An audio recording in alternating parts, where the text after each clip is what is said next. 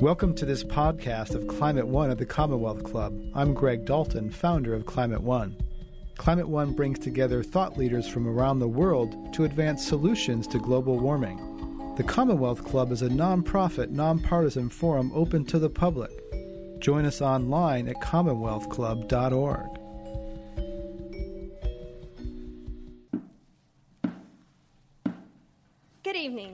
welcome to today's meeting of the Commonwealth Club of California. My name is Tiffany Roberts, a member of the club's Environment and Natural Resources Forum, and your chair for this evening's program. We also want to welcome our listeners on the radio, and we invite our audience to visit us on the website at www.commonwealthclub.org. And now, for tonight's program, Curtailing Suburban Sprawl. Faced with an increasing population and the need to cut greenhouse gas emissions, the state has begun to look at innovative ways to curtail suburban sprawl.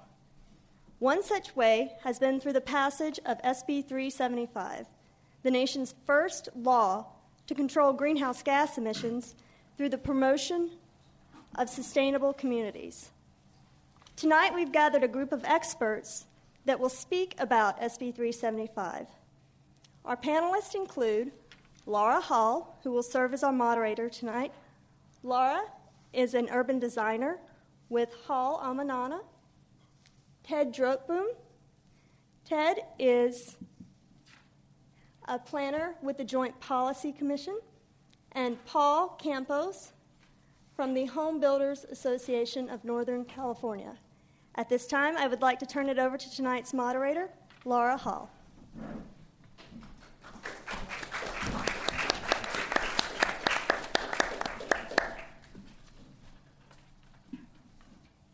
Thank you, Tiffany. Welcome, everybody. Um, I'm going to start this off by just uh, mentioning three points to get us all thinking about this topic of sprawl and climate change and how they relate. And then I will uh, address some questions to the panelists. And towards the end, we'll open it up to the audience for questions. So be thinking about your questions and how you can make them very succinct. Um, the first thing I want to talk about is what is sprawl. A lot of people, ref- there's sort of two concepts that we throw out there. One is just sort of uh, expanding growth forever and ever. The other way that urbanists use the term sprawl is uh, it's about the pattern of development. So the pattern of sprawl is monoculture, it's not diverse, it's not mixed, it's not connected. It is all, except by the car. That, that defines what sprawl is. So it's not so much about how much, but it's that pattern. I'll talk a little bit more about that. Um, the second thing related to climate change if 40% of our greenhouse gas emissions come from cars and light trucks, if we design development that is based a lot on the car, uh, that is where that connection lies. The average number of car trips per household for sprawl if you can guess, it's uh, about nine and a half car trips per household per day. That is average. You can see the greenhouse gas emission connection there. For urbanism, you get it down walkable urbanism, transit ready urbanism, about five to seven. So just there you can see the big difference.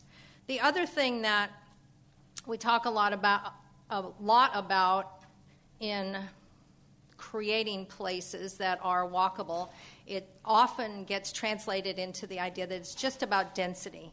And it is not just about density because we all know places that are very dense that people are afraid to walk in. Um, it's about diversity, it's about connection, it's about a lot of different types of building types. Um, it's about destination, it's about the size of the, the block. All these things relate to each other to make it a place that is walkable. They, there's some compact element of that, but it's not all about density. So just hold those three things as we move forward. Um, I am going to direct a question now in that, in light of these issues, to uh, back to Ted Droettboom, who is the Joint Policy Director of the Association of Bay Area Governments, or we could say ABAG, and um, who worked on SB 375, and ask you, Ted, what um, you believe SB 375, which is often called the anti sprawl bill, is intended to do.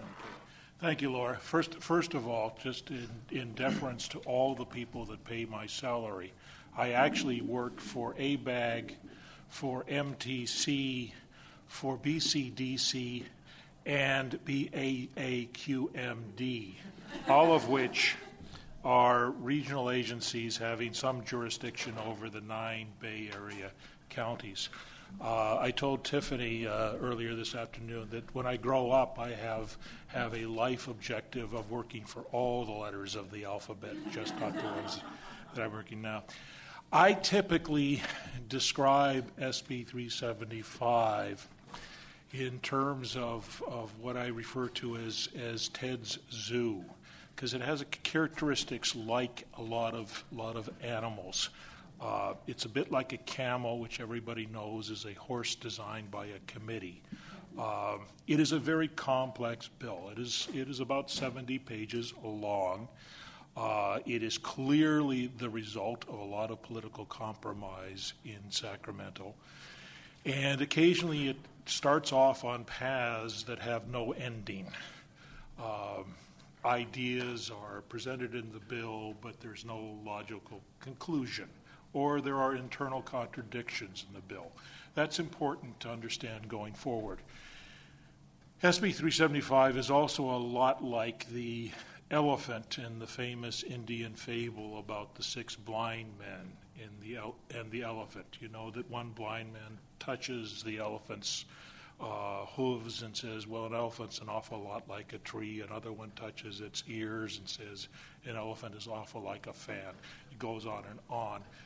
What SB 375 is and what it does is very dependent upon your take on it, your perception, where you come from in looking at the bill. As we proceed through the night, I will also suggest to you that SB 375 has a great potential of becoming a paper tiger, uh, a bill that, that involves all of us spending a lot of time and effort but in the end having no real effect.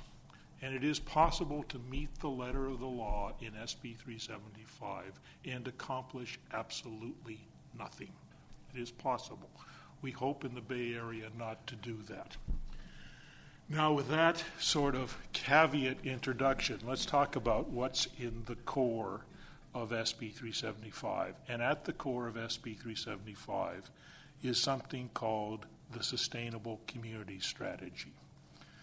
The Sustainable Community Strategy is not well defined in the bill. It's a bulleted list of a number of qualities it has to have. In essence, what it is, is an integrated land use and transportation strategy for each of the major metropolitan regions in California and the bill specifically identifies 18 regions. Four are of particular importance. Those are the four major metropolitan areas San Diego, uh, the Los Angeles metropolitan area, the so called SCAG region, Southern California Association Governments region, which is six counties in Southern California uh, the Sacramento centered region, and the nine county Bay Area, centered around the cities of San Jose, San Francisco, and, and Oakland. Each of those regions will be required to prepare a sustainable community strategy. And the sustainable community strategy has two core purposes. The first of which is frequently forgotten in descriptions of the bill sustainable community strategy must accommodate all the housing demand generated by growth in its region. So, whether that a growth occurs through job growth, so called natural increase, births exceeding death, or migration for whatever reason, the region must prepare a plan which accommodates all that housing growth and accommodates it for all segments, all economic segments of the population. That is significant for the Bay Area because we have been, over the past several decades, exporting some of our housing demand into surrounding regions, um, largely because of, of housing affordability issues, uh, some in, in part because of housing taste issues and the inability to find housing meeting needs within the Bay Area. We will now have to plan to accommodate all our population growth within the nine county Bay areas. We will also need to prepare a preferred land use pattern which, when integrated with the transportation network and with transportation measures and policies, serves to reduce greenhouse emissions from automobiles and light trucks. And that's important. The only greenhouse gases which SB 375 cares about are those generated by automobiles and light trucks. Now, the principal mechanism which most people have identified for SB 375 accomplishing that purpose is, in fact, concentrated, focused, smart growth, redirecting where growth occurs so that it becomes uh, more possible to take transit for commuting or more possible to achieve accessibility via proximity as opposed to having to drive or take multiple trips to serve one's daily needs. It is also possible to achieve some of those greenhouse reductions through transportation measures and policies. And those are important. One of the most effective ways of reducing greenhouse gases from, from cars and light trucks is to bring the speed limit down to 55 miles per hour that will do it re- will re- result in a reduction in a relatively rapid period of time. Those things are on the table as well. We will be given in September of 2010 by the California Air Resources Board two targets to meet for, for automobiles and light trucks. One target will be for the year 2020, which is the same year that is governed by uh, AB 32, the, the omnibus uh, California Global Warming Act, and another target for the year 2035. We will be preparing a sustainable community strategy to be included in our regional transportation plan, which will be published in the year 2013. So we have a little bit of time to, in fact, work on this in this region. Uh, we will be the last major region in California to do a sustainable community strategy simply because we just published our regional transportation plan. Regional transportation plans are published on a four year cycle, and our cycle does not come due until 2013. And the sustainable community strategy has to be included in that plan. So that's what SB 375 is about in its essence. There's a lot of details which we might get in as we as we proceed through the evening. Thank you, Ted. Um, we're going to move on to uh, uh, have Paul follow up on that. But before we do that, I just wanted to tag off something that Ted had mentioned, which is there's a lot of legislation, a lot of policy discussion and issues, and we all. I want you to hold in mind as you're listening to this that for for the last few decades, we've had general plans that throughout California that have all said our policy is to create walkable communities, uh, protect the environment, make places safe uh, for bicyclists, etc. So we want to think about how to move this forward in a way that will actually result in walkable places. I'm going to now push this question over to Paul Campos, Vice President and General Counsel of the Northern California Home Builders Association. Um, Paul, the Home Builders Association played an important role in this legislation. What are some of its most important aspects from a practical standpoint, and maybe also talk about how it relates to the current economy for development? Sure. thank you, and thank you for having me here. Um, uh, as Ted said, SB 375 is a very complex and long bill, and, and one could spend hours and hours and even probably a whole class on going through its, its particulars.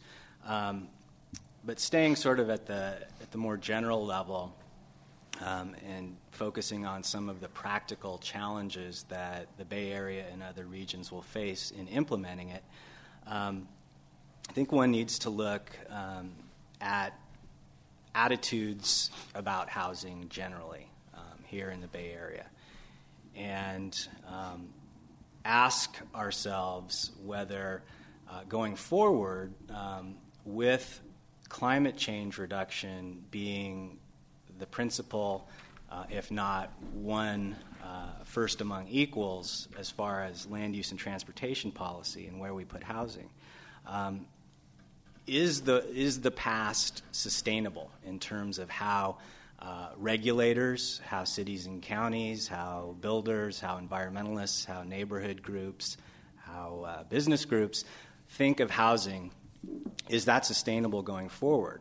And I would argue that it's not, and that if you look at um, how housing is typically viewed in the Bay Area over the last 20 or 30 years, it is almost as a necessary evil. It is something to be controlled, mitigated, um, do no harm, um, and it's not looked at as something that stimulates new communities or creates new communities or is a community benefit in most places in the Bay Area. There are obviously exceptions, but that's sort of the general rule. There's a basic hostility uh, to new housing of all kinds, not just quote unquote sprawl, but uh, if you try to entitle a, an infill development project just about anywhere in the Bay Area, you'll run into just as many problems, whether it be from neighbors or uh, um, regulators or bankers, you name it. So I think if we're going to look to housing and the location of housing to be something that really helps California reduce its greenhouse gas emissions from vehicle miles traveled, housing is going to have to be looked at uh, as something that um, society and our state and local government um, views as important and beneficial um, merely by virtue of it being built in a certain place and in a certain way. Um, and, and, there you get into an idea of, of trade offs and priorities and balances because um, there is no amount of infrastructure money, there's no amount of tax revenue that a development can generate, no, no matter how beautifully it's designed, that is going to appease a significant number of, of local people in the community and their elected officials. And so, um, when you again i go back to, to the current practice uh, and which has been the last 10 15 20 years um, in order to get a project approved whether it's suburban sprawl or um, here in san francisco the list of demands that um, the community and, and regulators place on the project is enormous whether it be impact fees um, CEQA process and regulations, potential initiative and referenda, demands to reduce the project for density's sake, um, because of a neighbor's concern about view. Um, all of these things add tremendously to the cost and difficulty of building even the best infill projects. And um, I think we, we sort of were living, all of us, in a bit of a, a dreamland for the last decade or 15 years because the market would sustain all of those costs. Um, and they were all passed on to the ultimate home buyer uh, in the form of astronomical prices. So we had this um, ter- terrible storm of, of, very low interest rates and, and easy money chasing uh, a lot, very few units in the Bay Area and the result was a huge buildup in prices that was unsustainable. Um, but for a while, it was sustained, um, and all the regulatory costs and the process um, was sustained because people kept buying, and they could get the, down, the, the loan with no money down and no income verification. That's no longer the case.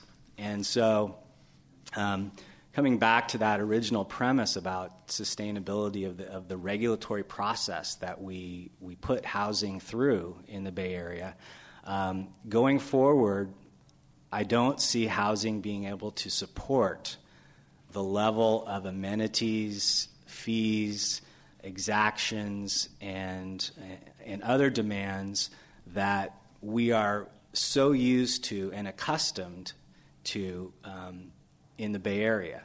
Um, and I don't think it's going to change anytime soon because uh, if you look at, at what has happened to the price of existing housing in the Bay Area, it's almost got cut in half. And now that is the competition for new housing. And the median price of an existing house in the Bay Area is about $300,000 now. Um, there are some cities where about $150,000 per unit is imposed in fees alone. And so by the time you pay your fees and construct your house, you're already blown past the $300,000 that your customer can buy a nice existing home for. So the market is now completely recalibrated. Um, but I don't think that it has, has hit um, most of us um, that that's going to cause a recalibration of how we regulate housing and how we look at it. Um, and that if we're serious about housing location and design being a fundamental uh, strategy for reducing greenhouse gas emissions, uh, and that it has to be done regionally and locally, um, we are going to have to reevaluate um, some of the things that we ask of housing, some of the regula- regulations we impose on housing, the exactions. And those are all very difficult things because none of them are without a very powerful constituency or desire, whether it's an affordable housing fee, a park fee, a traffic fee, uh, a reduction in density to, um, to assuage uh, the neighbors. None of these things are, are easy, uh, which is why they've become so institutionalized in our housing approval process. Uh, but I would submit that given um, what I think is a, is a relatively permanent or long term recalibration in the economics of housing in California, um, I think there's going to be a significant conflict between our traditional uh, housing policy and delivery system with those economics. Thank you, Paul. I'm going to have a follow up question with you, but before I do, we're going to pause for a moment to remind our listening audience that you are listening to a program of the Commonwealth Club on curtailing suburban sprawl. And our guests here are Ted Droettboom of uh, Association of Bay Area Governments, as well as many other places, Joint Policy Director, and Paul Campos, Vice President and General Counsel of the Northern California Home Builders Association.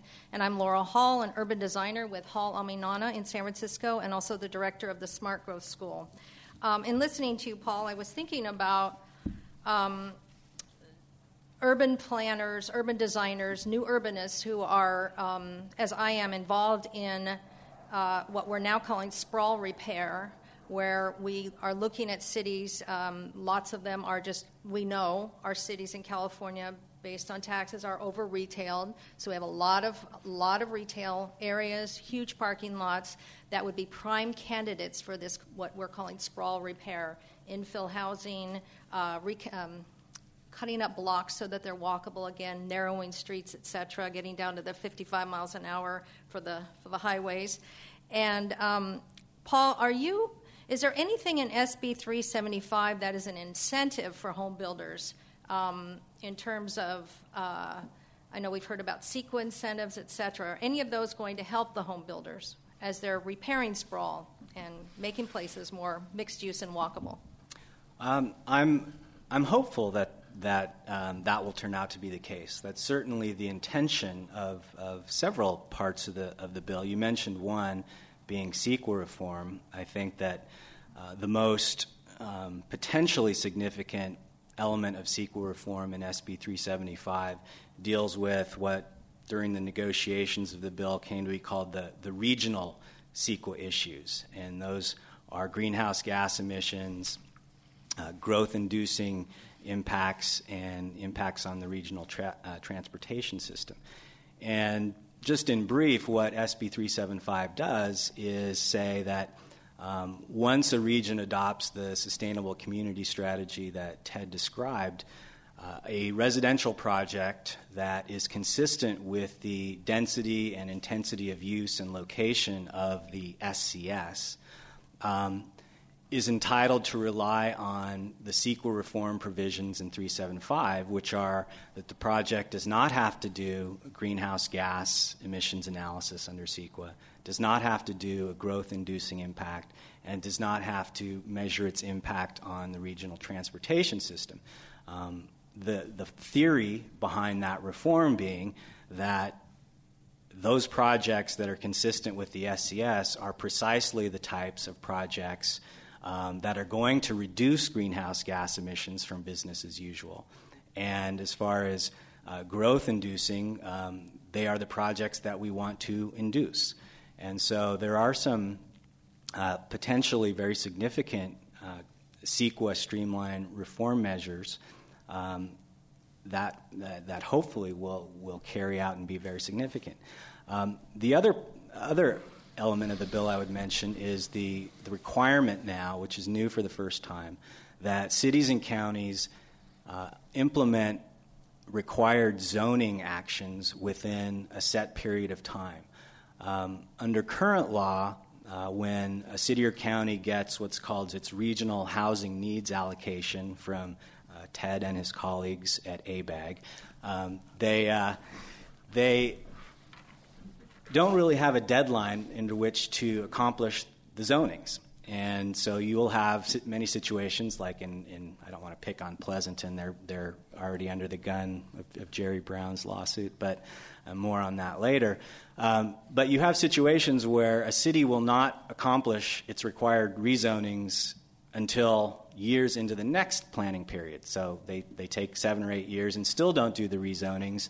And zoning um, really is, is one of the key steps in the entitlement process in order to lock in a, a certain density. Um, to move the ball down uh, the field, if you will, in terms of entitlement, to get past uh, initiative and referenda. Um, and so SB 375 now, for the first time, uh, imposes a, a, a, timeline of three years with a potential for one year extension for cities to to complete all of the rezonings necessary to accommodate their housing needs for all income levels.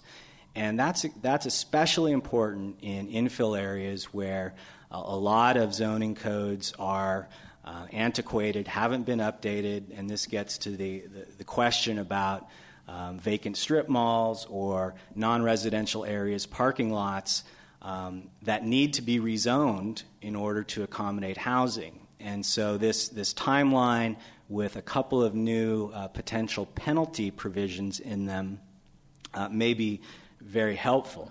Um, what we will run up against, all of us who are trying to really accomplish and effectuate this kind of infill development, especially in places you know, other than San Francisco, San Jose, and Oakland, which I think a lot of uh, city officials think are going to handle all the, the Bay Area's housing needs for the foreseeable future.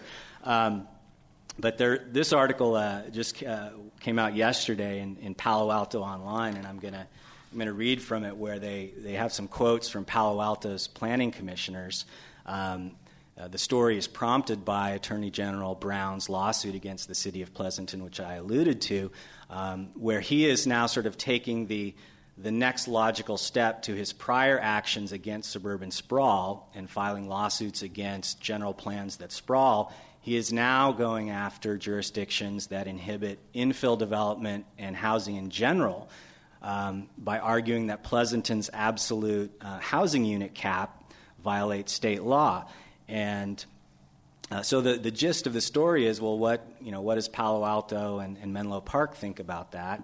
Um, and, and the, the article goes on to say um, in Palo Alto, Mountain View, Menlo Park, and other cities revising their long term housing plans, planning officials aren't exactly rushing to meet the state's ambitious housing mandates.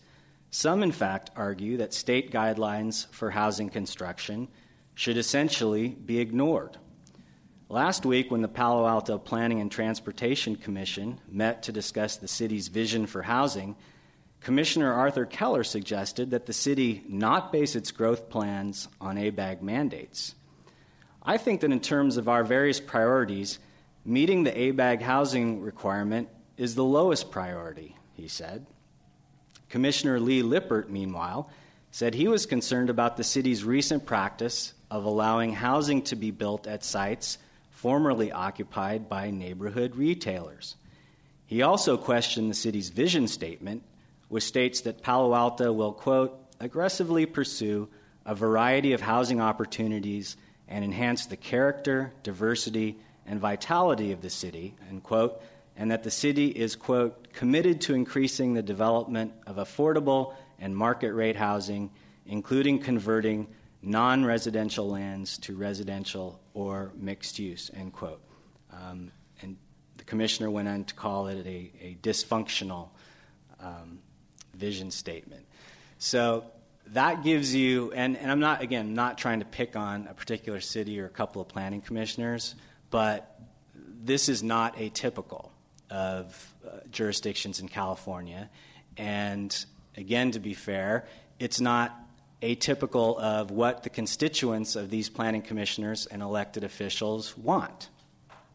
So there's, there's a real disconnect between what, at the state level and the federal level, public policymakers are determining is necessary uh, action to be taken at the local level to address greenhouse gas emissions and climate change. There's a disconnect with what many citizens um, would view as acceptable or desirable public policy with respect to housing in their community.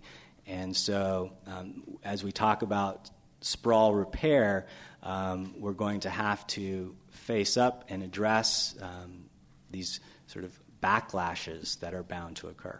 Um, Paul, I want to follow up on that. Just uh, in terms of backlash, um, I remember something um, someone told me a few years ago when I said I was an urban designer, and they said, you know, everything urban designers and planners have done in the past few decades after I got my house, everything else that you've done since then has, has decreased my quality of life. And we all know that to be true in sprawl because every new house contributes to more traffic. Um, in San Francisco, in a walkable neighborhood, more more uh, density means more cool shops to walk by and better transit times. But um, there is a reason for this backlash, and we all have to address that head on because in an era of post suburban planning, we are not going to be successful unless we show clearly how we're going to create the places that people love again, like we used to. Um, the Attorney General um, is focusing a lot on the general plan. And again, I, I want to make this, this statement everywhere I, I make it everywhere I go is that the general plan always says the right thing. It may, it always says the right thing, and it will continue. It will start having greenhouse gases in there. And the precious design guidelines that we all have in our cities, they're so sweet and beautiful.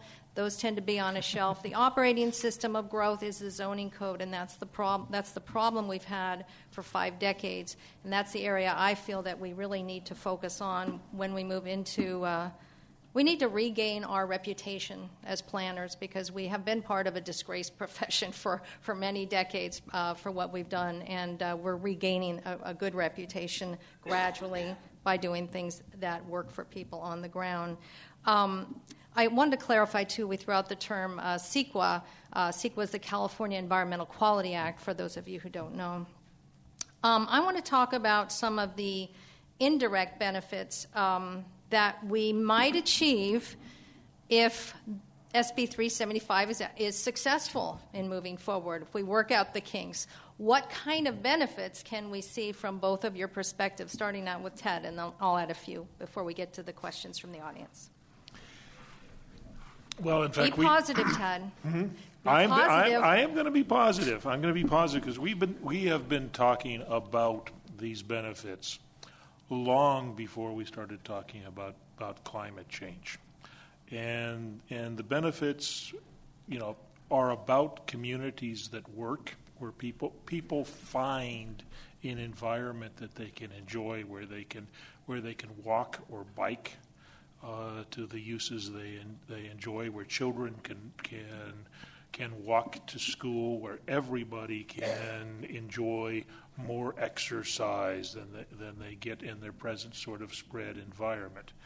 Um, we can talk as well about the potential to reduce the very significant amount of money we have to spend uh, in this region and, the, and in this nation on transportation infrastructure. To the extent that we reduce the need for people to move around, we are reducing the need for very expensive public infrastructure investments. Um, this region just uh, approved a 25 year long range transportation plan. It spends $216 billion over the next 25 years on the infrastructure, transportation infrastructure in this region. The regrettable part about that is that 80% of that plan is, is to maintain the existing infrastructure. It is to patch potholes, it is to replace buses and transit cars. We simply do not have the money to invest in, in transportation and expansion. And in fact, only about 3% of that plan goes into roadway expansion. Uh, about 16% is transit expansion. But we don't have, you know, the gas tax is is no longer fully funding the transportation trust fund at the federal level. We don't have those investments. To the extent we can reduce the need to travel, we are in fact reducing the need for a very significant part of our of our public expenditures. And we and, and I think probably most importantly, we can begin to revitalize communities that have been abandoned by many, many folks left to those left only to those folks who are most vulnerable, uh, left to those folks that don't necessarily have the resources.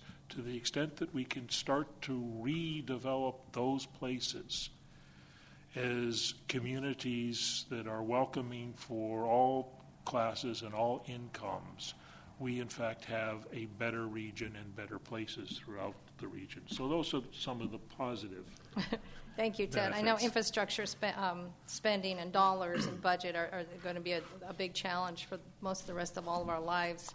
Um, but hopefully, SB 375 can reconcile some of that by pointing what is available to the best type of transportation infrastructure. Paul, um, why don't you address that question? Indirect benefits um, from the home builders' uh, perspective uh, of SB 375 that we could hope for.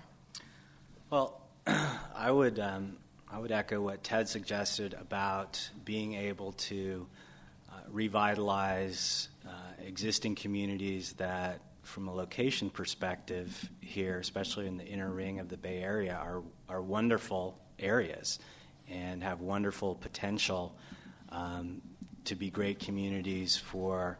Um, the entire gamut of, of, folks in the Bay Area. Um, I think that there are areas that are ripe for the kind of, of redevelopment and reinvestment that 375 contemplates.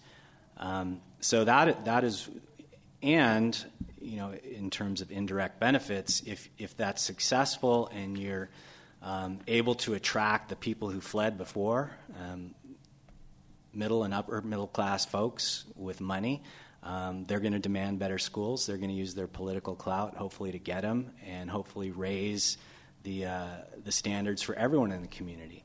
Um, you know that that's on the positive side, but then you run into the question of displacement and gentrification, and there are very um, uh, strong voices that are very concerned about that. And so they're almost two sides of the same coin, where you look at well, reinvestment and bringing people back to the community.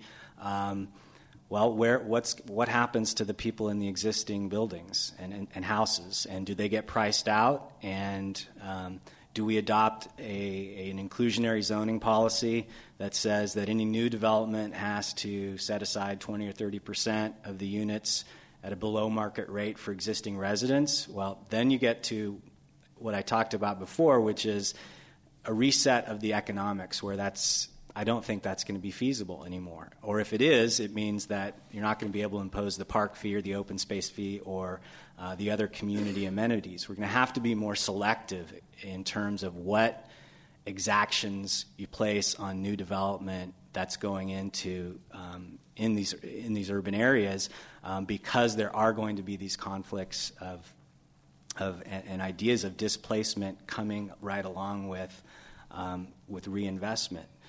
Um, so I think that those are, you know, that again is, from an indirect standpoint, hopefully one of the things that focusing the, the limited new quote unquote transportation investments um, and, and attracting private capital once it becomes available again um, to these areas that from again from a location standpoint and from a historical standpoint we're very vibrant and, and wonderful communities here, here in the Bay Area. Um, you know, Paul, one of the things that you bring up, this, this, this issue of replacement, replacement, I think we all need to be really awake over the next decade, watching what happens. Um, as, as we all know, the people who could afford to in the past few decades have moved out of the cities and left a lot of the poor in the inner cores. Uh, I just talked to a woman today from Oakland who um, said that in her neighborhood, which was about 90% renters, is now affordable to the younger generation who, for to buy the houses there. They're displacing the renters. So will the really poor now move out to the abandoned subdivisions where the, the automobile costs are higher, infrastructure, everything is more expensive at a distance, um, but the housing costs is, uh, are maybe a lot lower um, this flip is going to be really interesting, or what I predict to be a, a flip in the in the coming decade. Um, I want to just add a couple things that I think will be indirect benefits if we're able to really pull this off as a state, actually as a nation. It's a nationwide problem. A lot of it does come down to economics and um, just spending less money. I'm repeating what, what the panelists already said spending less, less money on transportation and cars, et cetera. Um, the other things that I think will be really important um, is this idea of strengthening community ties, because in an era of economic decline, those are the things that can really help us um, survive this era. And community ties have a really hard time happening when you're in a car. You tend to dislike, dislike anyone in a car next to you, right? Now, when you're on foot, I get home late at night from a train. I like to see lots of people on foot. I, humans are really um, welcome in that regard. And um, community ties form from informal relationships. If, if that's something, if you can just remember from this point on, they don't actually form from formal. They, they form from running into people a lot of times informally, sort of the water cooler or the plaza or the corner market. And so, if we are able to design places that are not just monoculture density, but actually real, diverse, traditional, historic type walkable neighborhoods, we can strengthen those ties and solve a lot of problems together that way with more civic engagement, etc. The last thing, and this is my very high hope before we go out to the uh, questions to the audience, is this idea of a reconciliation. This builds off of uh, a lot of what Paul was talking about the battle we've had about building the human habitat over the last three or four decades. When people have just, you know, gotten to their camps and they said, stop, enough, and we're going to battle this out.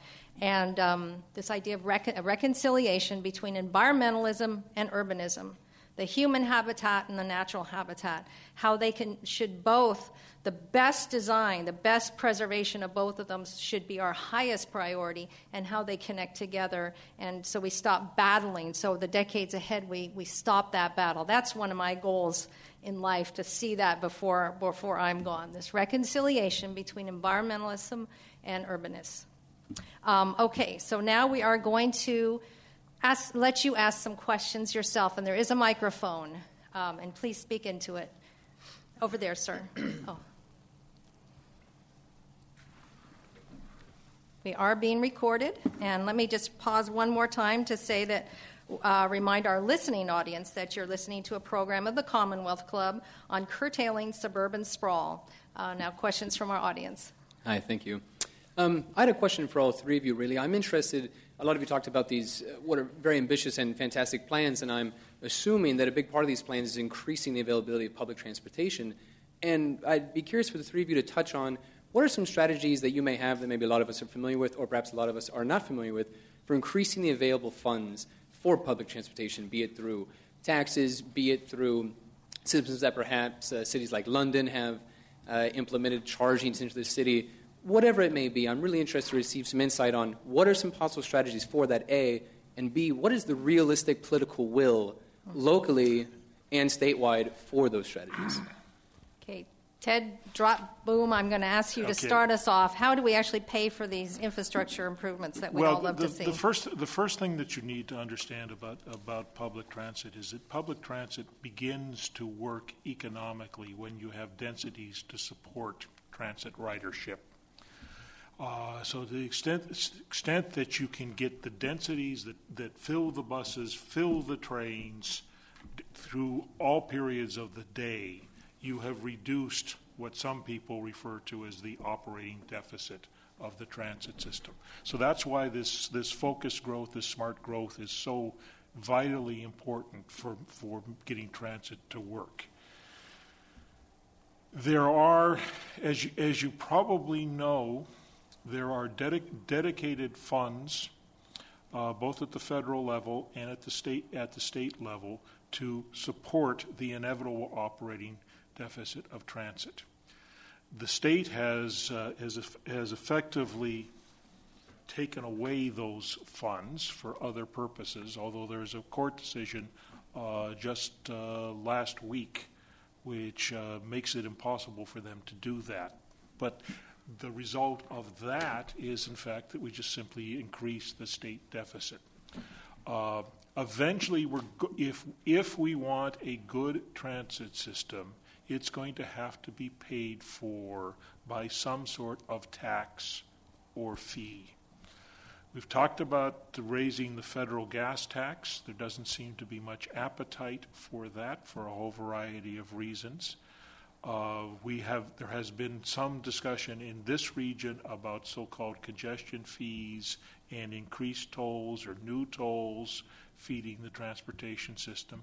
San Francisco proposed such a fee.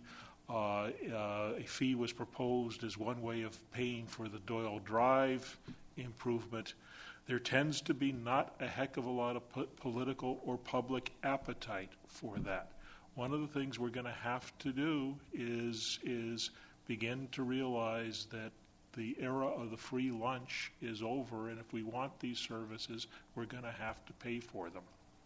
And I'll jump in before we go to Paul and say that one of the important things for us as planners to do is to create rules and codes for cities, for municipalities that um, in, um, create dense enough, mixed use enough, diverse enough neighborhoods to support transit in a way that they can understand and see themselves in that and that it improves their quality of life. These need to be visual, graphic, clear, easy to understand by the average person. And then we're going to change the consciousness so that people can then think, okay, maybe it's worth paying for. Why would anyone want to do it now? You go to a city and the, the codes are, are, you know, there are 20 of them. You don't under, most of us don't even understand them. So um, we really need zoning reform to help this the consciousness go along. Paul Campos, do you want to add anything to that? Um, I think that i- it's, it's ironic, but in, in many ways, California is, is far behind the rest of the world in the things that you're talking about, like in London and, and public private partnerships where um, large infrastructure projects are funded with private investment capital and then recouped through user fees or things like that. Um, and I I think given the current and projected fiscal situation in California, that's really the only direction. That's going to be the only source of funds um, for expansion of whatever kind of transportation um, network you're talking about. Um, is is a public-private partnership with combined with you know a return on the private investment, which is going to come from user fees. And so I think you know Ted is right. There's there, there's no longer going to be sort of the public good mentality of uh, whether it be driving on a city street or um, you know using a muni or whatever. Um, there's going to be much more of a focus on direct payment by the user of that service. Um, okay. and, and just that's the fiscal reality, I think. Thank you, Paul. We have another question in the back. Yes, ma'am. Hi, thank you for addressing this issue. Um, I wanted to also inquire about including noise pollution in the discussion and um, how that relates with these higher density communities. Noise pollution. Hmm. Hmm. well, I'll, I'll take a stab at okay. that. Um, I'd like to actually first hear what your experience is in that that would make you ask that question. I just uh, had recently bought a home, and one of my requirements was to have a very quiet community. Mm-hmm. And I know living in a higher density area, which is where I was originally, um, it, it really affects the psychology behind people. Mm-hmm. I know we all know that instinctively. Mm-hmm. And so I, I'm curious, you know, we hear the BART there, we want to be close to, you know, all this transportation, but the fact is it makes a lot of noise. And uh, how do you find that? You know, I, I don't want to sound like I'm into, you know, th- that whole Zen thing, but we all need that.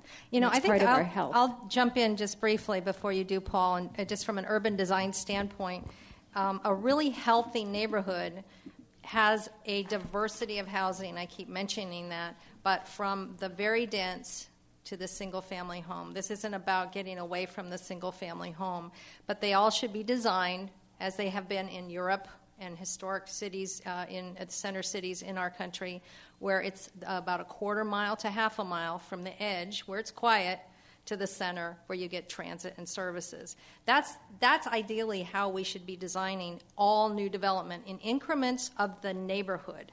And it's a quarter mile, it's about 120 acres. And this, what it means is that there is housing for all. There are situations where when you're young, you might want to be downtown where there's neon lights and there's noise um, and it's cheaper. As you get older, you have uh, children, you move into a single, small single family house. Maybe you make a lot of money and you want to get out towards the edge of the neighborhood. But um, the, the whole package should still be there. This shouldn't be about everybody having to suffer for the environment, suffer for their art or whatever, that we all have to live with noise. There should be choice. Okay, now to the actual home builder, Paul Campos. Well, a couple of things. I think your, your question raises a very important, larger point, and that's about different people have different preferences. And um, I think sometimes here in the Bay Area we um, forget that and sort of believe or, or talk among like minded people who have self selected to live in San Francisco and don't mind noise kind of don't either don't don't really take into account that there are a lot of people that for for whom quiet and seclusion is is their primary driver of where they want to live. And uh, I was just part of a of a study that um, the Metropolitan Transportation Commission did on public attitudes um, to transit oriented development and it was a very well done study and um, I think they're going to be releasing the results soon. But um, the, what I really appreciated it about their effort was they were honest and they let the chips fall where they may. And they concluded that there are some people in the Bay Area that do not want to live in TOD and would be almost impossible to convince them to live in a TOD. And that's transit oriented development. Transit oriented development. And that's fine.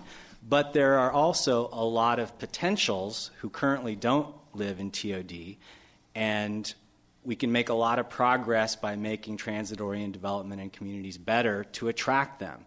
Um, but not, I, I, think where we get in trouble is if we believe that everyone is a candidate and everyone wants to live this certain way, um, when that's not necessarily the case. Um, I do hope, though, that with technology and soundproofing, that at some point we will be able to have uh, communities in existing cities where you'll be able to tune out, you know, through insulation or, or whatever, um, the outside noise, and you'll be able to pretend that you're hearing crickets in, in your backyard. Um, so that, that if that's the one thing keeping you from living in a city in a higher density TOD, um, then maybe we can we can solve that problem for you. Um, for another person, that might not, not be enough. They might want a full backyard and be able to, you know, have that type of life. But again, there there are enough out there, and there's enough work to be done. Um, that we can, I think, be honest about the fact that not everyone wants this, no matter how well we design a community. Um, but there are enough potential converts out there to make a big difference. And it's a huge underbuilt market. Um, we, we are overbuilt in single family homes for, I don't know, maybe a decade worth. There's the, the supply, from some sources say that, and we're underbuilt for this other part of the, the economy and our uh, society that wants that.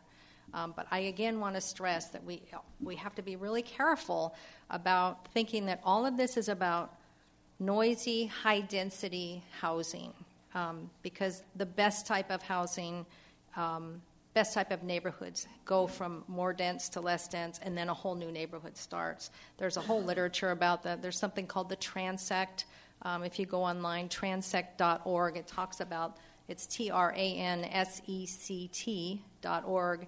It talks about a slice through the human ha- habitat that show, goes from very rural to very urban, and that you actually need that balance um, for a healthy community and environment. So, good question. We have time for one more question, then Tiffany will wrap it up. Yes, sir. Where is the microphone? There we go. Okay. Uh, yes. I'm old enough to have the fortune or misfortune. I lived in Los Angeles for 25 years before I moved up to here. Can you turn the microphone this way, like a rock star? this way. It's on But this way. towards your mouth. Oh, this way? This way? Okay. That's How we better. doing? Okay. I had the fortune and misfortune to live in Los Angeles for about no 30 years before I moved up to Los San Francisco, and uh, what a smart move I made. So SB 375 is long overdue. If you looked at what happened to Los Angeles, it's uh, I think kind of what I consider a lost cause, because the sprawl was just phenomenal down there. and if you were to fly in there and land at night, you can see lights from one end of the valley at one end of the basin to the other, all the way up to San Bernardino.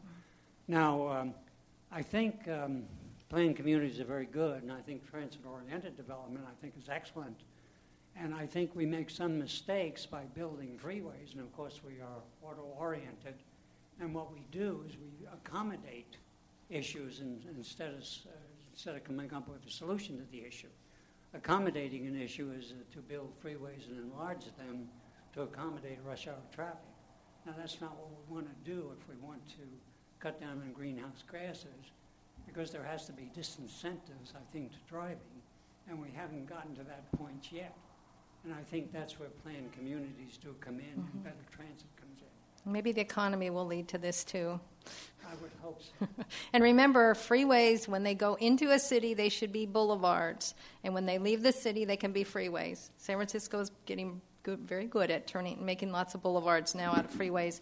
I'm, thank you very much, sir. Appreciate do- your coming. one- one- further Oh, sure. I do when I'm, I should say when I moved up here, I was fortunate enough to end up in Marin County, which has had a growth plan since 1973. Yes, it has. Okay, thank you very much. Um, we have one more comment here. Uh, for Paul, I, my question is whether you members really care where they build, so long as they meet their financial uh, goals, and if you could address the relative costs and profitability of, say, developing a greenfield in Sonoma somewhere versus developing a, a parking lot. Um, which is more costly, which is more profitable, and, and do your members really care uh, where they build as long as they, they make a good return? Um, yes, they do care, um, and many of our members Um, in fact, most now do both edge development and infill development. And unfortunately, right now, none of it is profitable. Um, and, uh, you know, I'm not being facetious. Um, it, it, it's very unclear to me in five to six years what the development industry in the Bay Area is going to look like in terms of who's going to be left standing. It's, it's that bad. But if you were to go back and ask me that question five or six years ago, I would say that um, generally it's a little easier to do suburban development in the Bay Area. Um, it's not easy. Um, if you look at a a large master, the last real big master plan community out in the in the suburbs was probably Dougherty Valley, and that took about 20 years to entitle. Um, North Livermore never made it um, after 30 years of trying. Um, so it, it's not easy, but it's easier, and it's probably less. Ex- it was less expensive, um, even though you had to start from scratch in terms of providing sewer and roads, etc.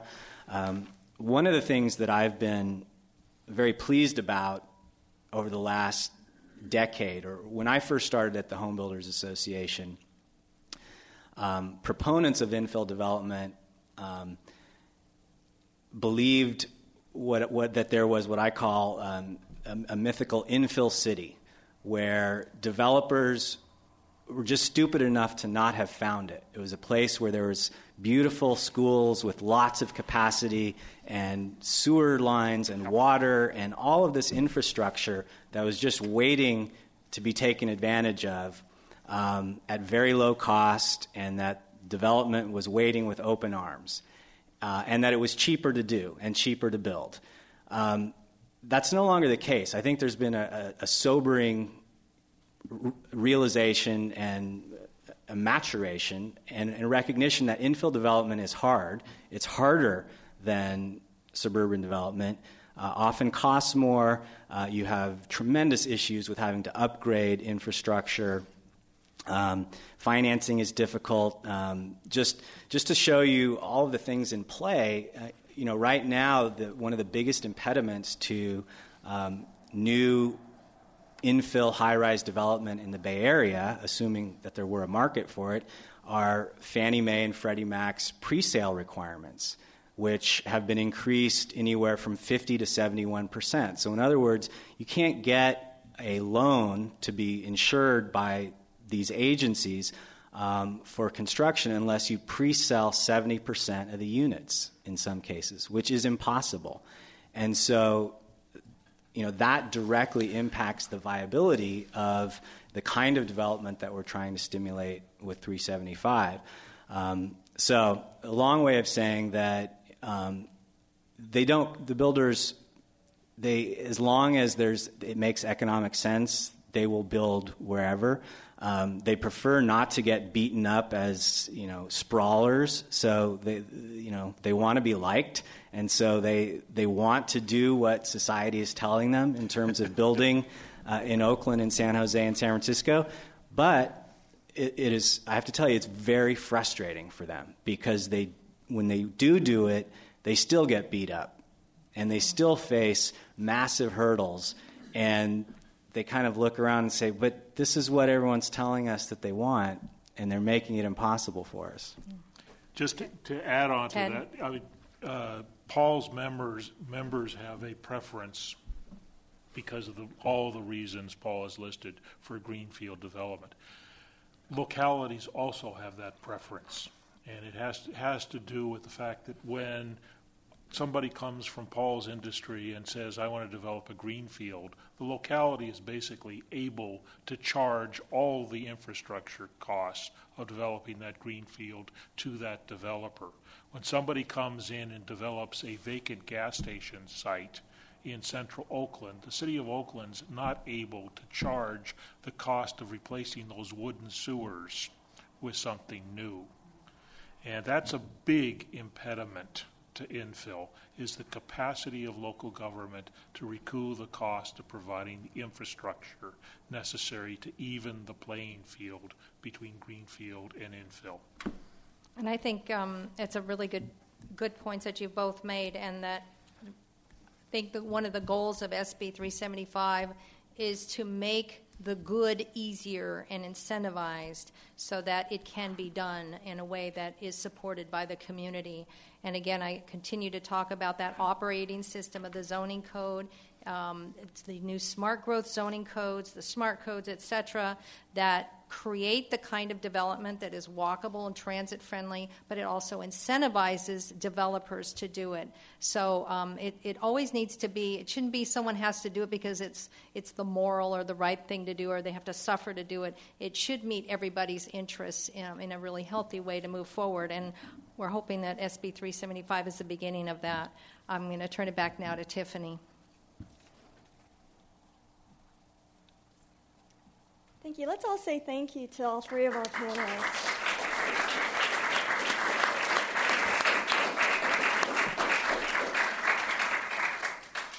And I think each one of you noticed there was a green sheet of paper that was sitting on each one of your chairs as you walked in. We just ask that every one of you fill it out, and we've got a drop box as you exit the, the door as well. So, again, thank you to all three of our panelists for their insightful remarks and for doing the work that you do. We really appreciate it. Thank we you. also thank our audience here as well as our radio audience. And now, this meeting of the Commonwealth Club of California, commemorating its 106th year of enlightened discussion, is adjourned.